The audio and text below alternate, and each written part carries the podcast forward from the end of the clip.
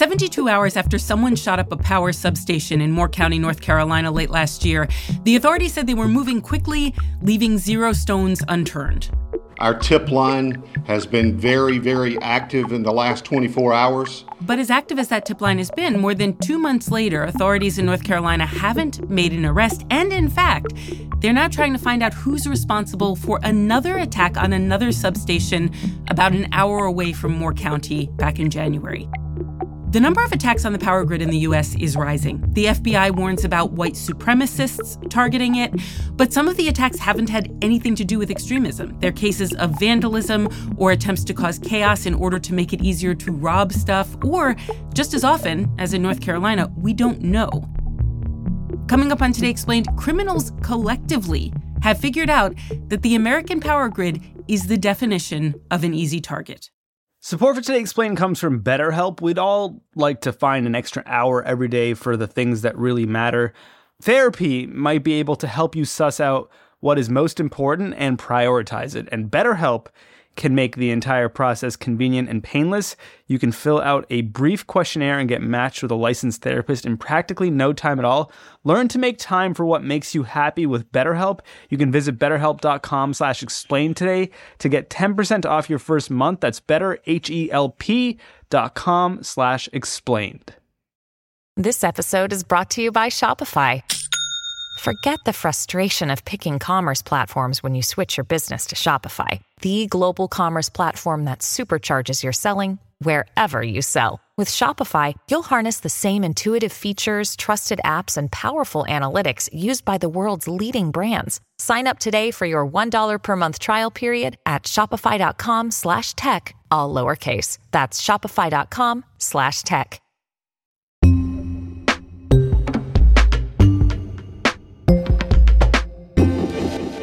It's Today Explained. I'm Noel King.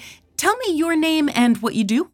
My name is Catherine Morehouse, and I'm a reporter at Politico, where I cover mostly the electric power grid and uh, federal regulations and, and issues surrounding the power system. Every few months, it seems like we get a new story about someone who either attacks a power substation or plans to attack a power substation. What's happening? I mean, first of all, it seems that way because we actually are seeing a pretty significant uptick in these physical or cyber, in some cases, incidents against the grid.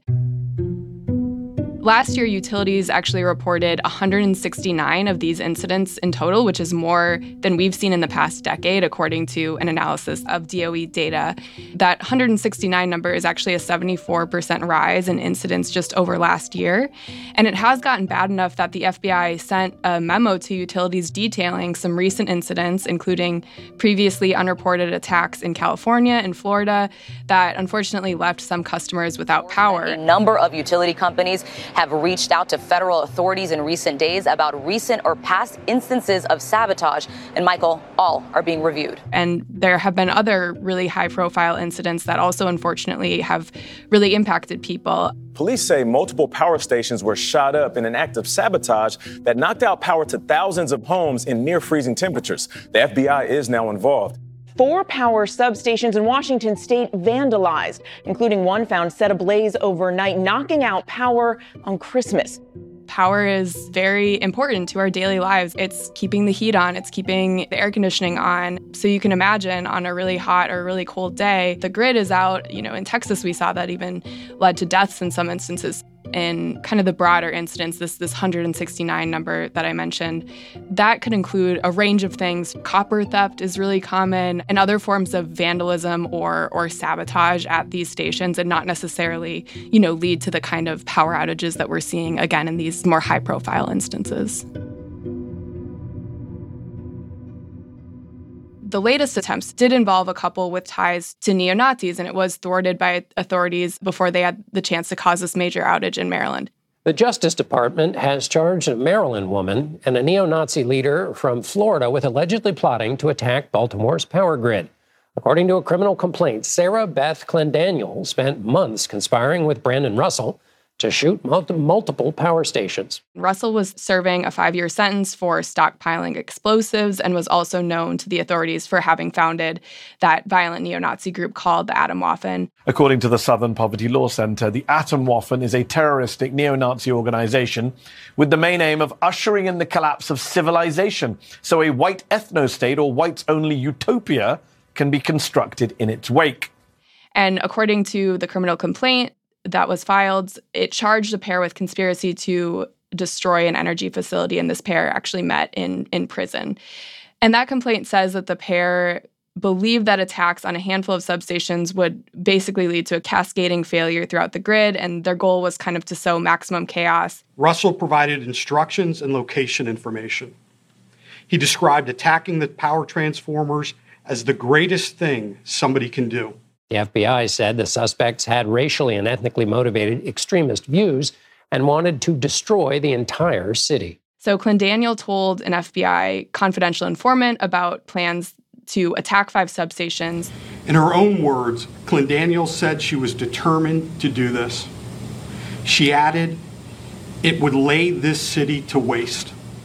Ultimately, that's how they were caught, is through going through this informant. And there have been other instances as well where folks with neo Nazi or white supremacy ties have been thwarted in their attempts to take down the grid. For instance, last year, three men pled guilty to a plot to take down the grid in the name of white supremacy. The plan was essentially to sabotage three different electric substations across the US to kind of sow unrest, cost the government money, and, and lead to, quote, a race war, which is how they described it. Four men in North Carolina were also charged in 2021 with a similar conspiracy to attack this critical energy infrastructure while espousing neo Nazi views. But of course, on the other side of it, ultimately, the pair that was charged in Washington state, for instance, they were not connected with neo Nazis or alt right or anything like that. Their motive was robbery. They were hoping to rob places nearby and, and wanted to cause an outage to kind of assist in that. Okay, so some of these are thwarted by authorities, but some of these attacks have actually happened.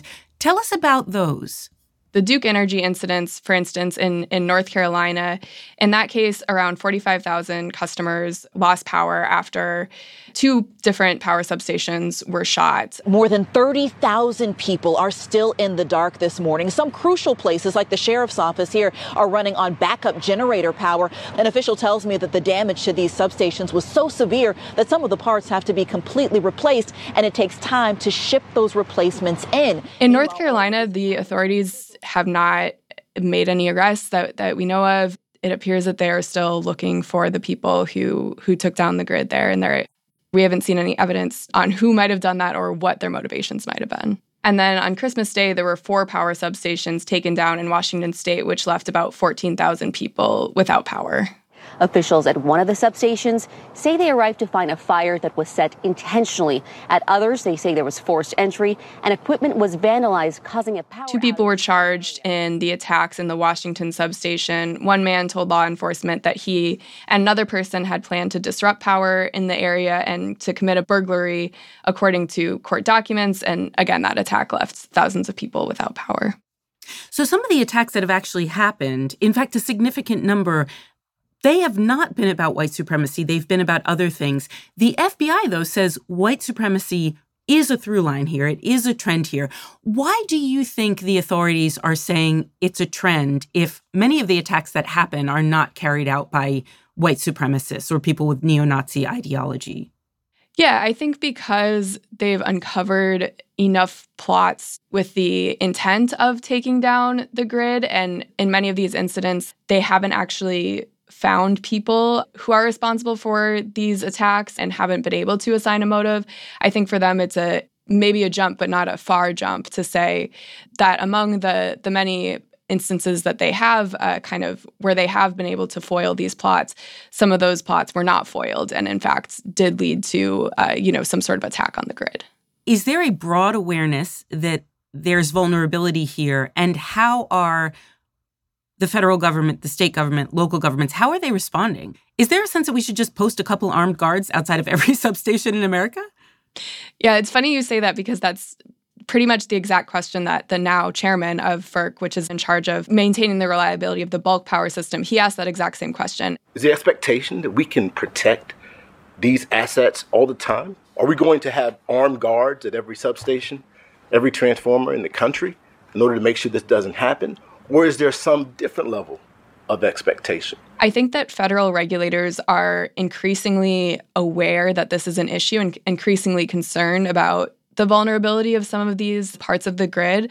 But at the same time, the question is, you know, how much ratepayer money? Because remember, utilities, when they make these big updates, they're charging us as consumers through our electricity bills uh, to make those updates. How much do we want to charge ratepayers for these updates and and for you know protecting a facility when not all facilities are the same in terms of how they could impact large parts of the grid and so I, I think that there's these incidents have certainly made federal regulators and states in some instance want to go farther but I think that we're far from, you know, posting armed guards at every substation because that would be just incredibly expensive. This is just like the North Carolina Utility Commission. They're extremely concerned. Their big concern was cost. How are we going to pay? How are we going to make people pay for this? So I hope we can use some of the, all that money that's in that, that Infrastructure Act to start defraying some of the cost of, of the hardening that we know is going to have to take place. And so, I mean, without asking you to predict, because you're a reporter, do you think there is a broad solution to this problem, or do you think we're going to see this go on sporadically until something catastrophic happens? It it almost seems like we might we may be barreling toward a disaster here. It will be interesting to see, you know, what comes out of the subsequent investigations here. You know, I after there was a threat in 2013 against Pacific Gas and Electric, and after that incident, we saw a much bigger emphasis on physical protections and physical standards. Obviously, there are still some holes in the system, as you noted, because we're once again, you know, several years later seeing even more of those incidents. But I think it will be interesting to see, you know, what vulnerabilities federal regulators and federal reliability uh, standards makers ultimately find in their investigation. And, you know, I do think that there are things that you can do to make a system more secure, right? I don't think it's a doomed cause, but there are also always people who are wanting to kind of disrupt the system. I guess if there's one maybe positive thing, regulators have been warning about this kind of vulnerability since the 80s.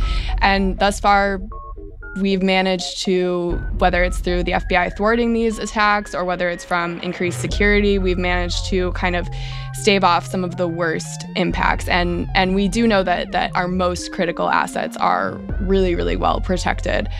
I guess it, it remains to be seen, you know, whether any of these incidents are successful and how far kind of federal and state authorities are willing to go in making sure the most vulnerable parts of our system are protected.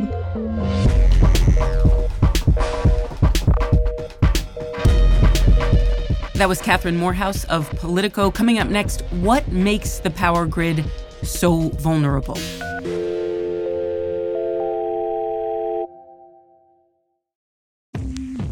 Support for the show today comes from Factor, not Simon Cowell Factor, not Joe Rogan Factor.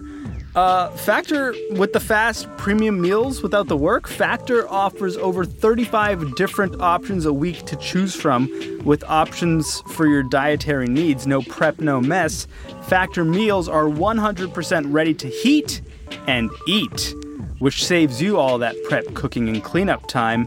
I've never saved all my prep, cooking, and cleanup time, but maybe Vox's Sarah Frank has. For lunch, I had a garlic mushroom chicken thigh meal with a side of green beans.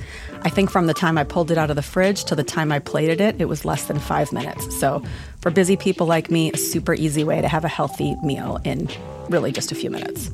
You can head to factormeals.com slash explained50 and use the code explained50 to get 50% off. That's code explained50 at factormeals.com slash explained50 to get 50% off.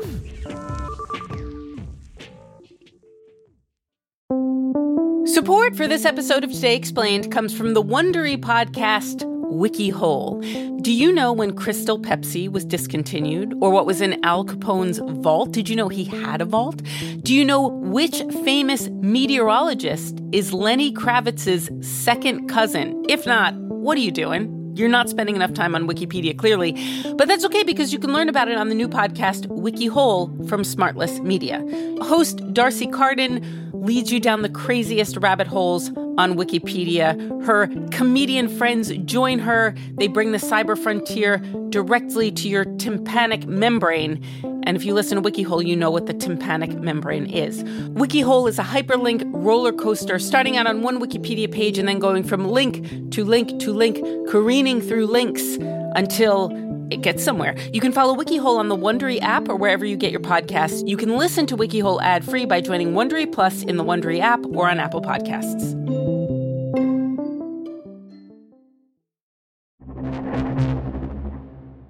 It's Today Explained. We're back with Jonathan Monken. He's a principal at Converge Strategies, a consulting company that focuses on energy and national security. And the Pow Pow Power Grid problem is well known to Jonathan. It's definitely been something at the forefront of my mind for a long time. I asked him what makes the grid so vulnerable.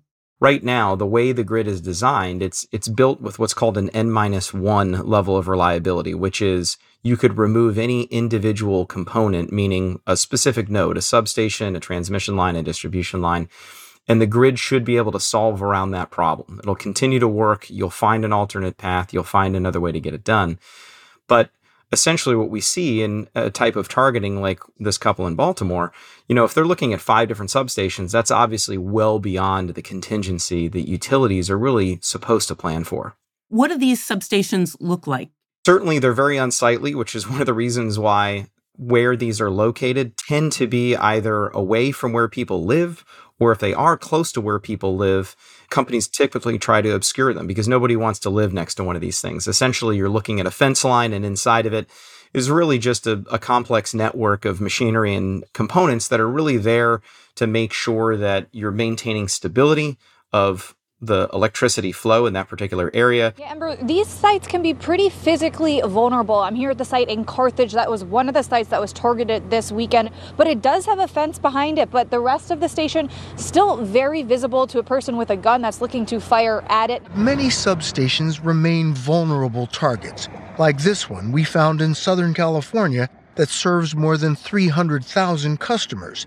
Huge transformers protected by a chain link fence. And essentially, it's just there to take it from one voltage level to another so that it can be usable by consumers that live close to those substations.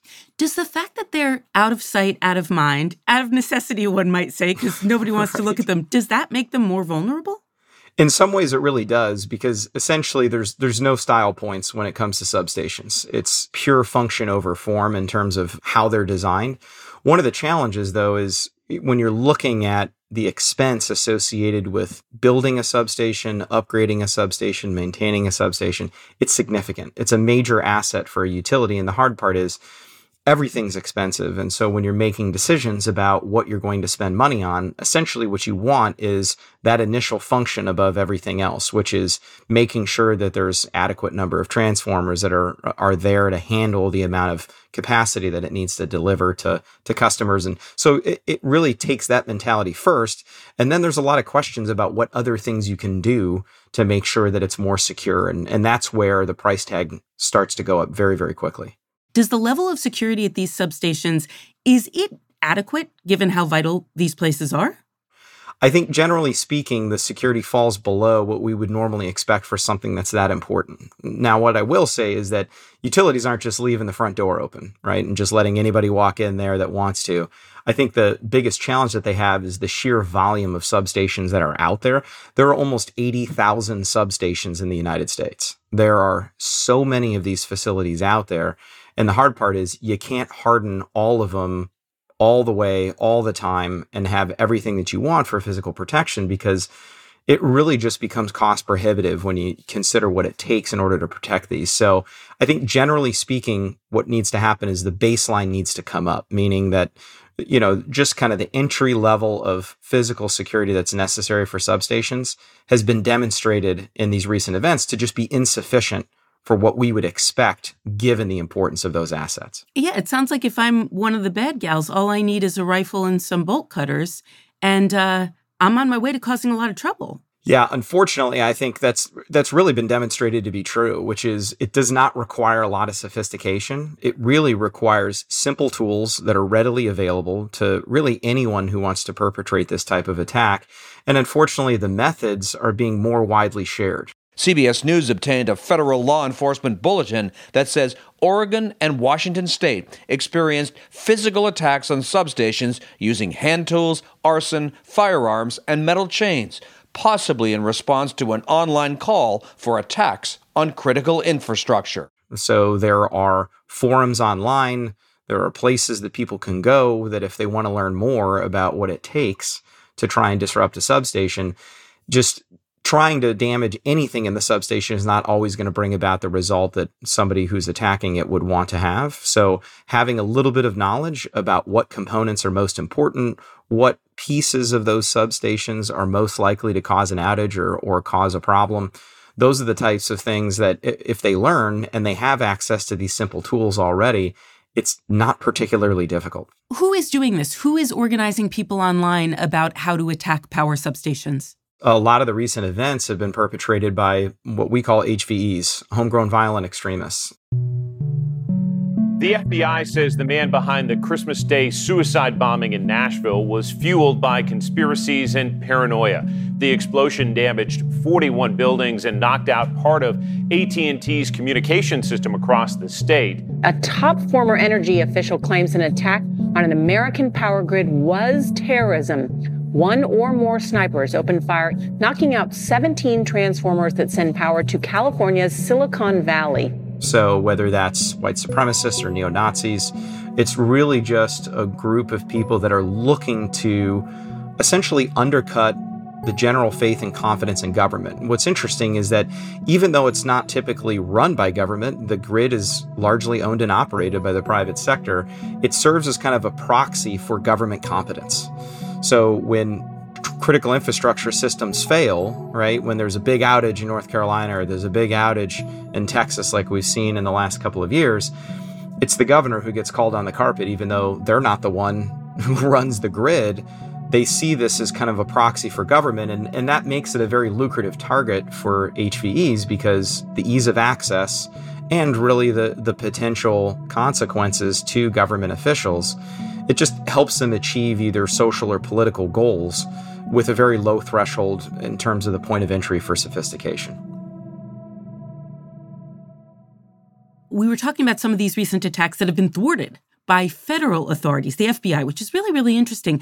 How is the FBI copping on to the fact that these uh, attacks are being planned? If it's a lone wolf actor, right, it's just an independent person that's out there doing their thing, there's essentially some limitations associated with the legal pathways that are available to prosecute or investigate individuals in this particular space. Now, without a doubt, there are stiff federal laws related to attacking infrastructure no matter what. So if it does happen or when it does happen, they can throw the book at them. But obviously, you don't want to wait until the terrible thing happens first. And so when you look at kind of the confluence of these really like the Venn diagram of the people that are plotting for these types of things, people that are incentivized to do these types of things. It gets back to that domestic terrorism, that homegrown violent extremist, and that infrastructure terrorism. That really speaks to really the network of planning that happens around these types of things. They have to get the equipment from somewhere. They have to get the knowledge and expertise necessary to execute the attack from somewhere. And there's a level of organization that's necessary for targeting infrastructure that at least gives you know law enforcement authorities a little bit more ability to investigate these types of things because there are those forums where that information is being shared. There are places where people are being radicalized and, and see this as a pathway to achieve a political objective. Do you think from what you've seen is security enough of a priority? Physical security especially in recent years in the last decade doesn't have anywhere near the prominence of both the level of awareness within the general public or the level of funding that's been dedicated to it as cybersecurity has. Cybersecurity and, and security professionals in that particular area have done a stellar job, honestly, of raising the overall public awareness of cybersecurity risk. I, I don't think you could find a person anywhere at this point that doesn't acknowledge the fact that cybersecurity is real and it's potentially a problem When it comes to physical security, I think what's been interesting is there just really haven't, outside of things just like routine theft, there hasn't been a lot of physical security risks to grid infrastructure. But now what we're seeing in the last couple of, of years, and really especially in the last, you know, 12 to 18 months, is it's raising in prominence because it's it's being taken advantage of. The lack of physical security is now being seen. And so I think when it comes to security as a priority, physical security is has not raised to the level of prominence that cyber has. And so, what are some possible solutions as you see them, aside from just like put an armed guard in front of every power substation? How do we fix this problem? So, understanding that in an average substation, a chain link fence with cameras that are not being monitored in real time and is an unmanned facility, that's probably not going to cut it anymore. That's not going to be enough. Now, there are substations, and I live close to one that is heavily protected with tall ballistic walls that are impenetrable to any readily available weapon that somebody would just try and shoot at it. You can't get in it, you can't shoot at it, you can't even see it from the street because they recognize the importance of the substation. So, somewhere in there is going to be this tiered approach of saying, okay, well, if we have almost 80,000 of these substations, we have to get better from the bottom up.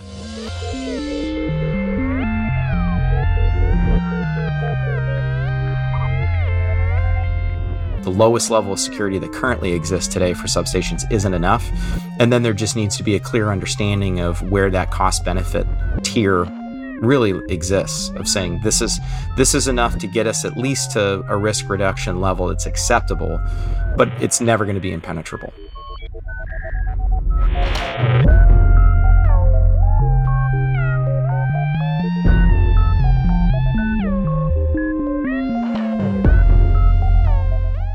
Today's show was produced by Victoria Chamberlin and edited by Matthew Collette. It was fact checked by North Carolina's own Laura Bullard and engineered by Patrick Boyd, who also lives in North Carolina. Hmm.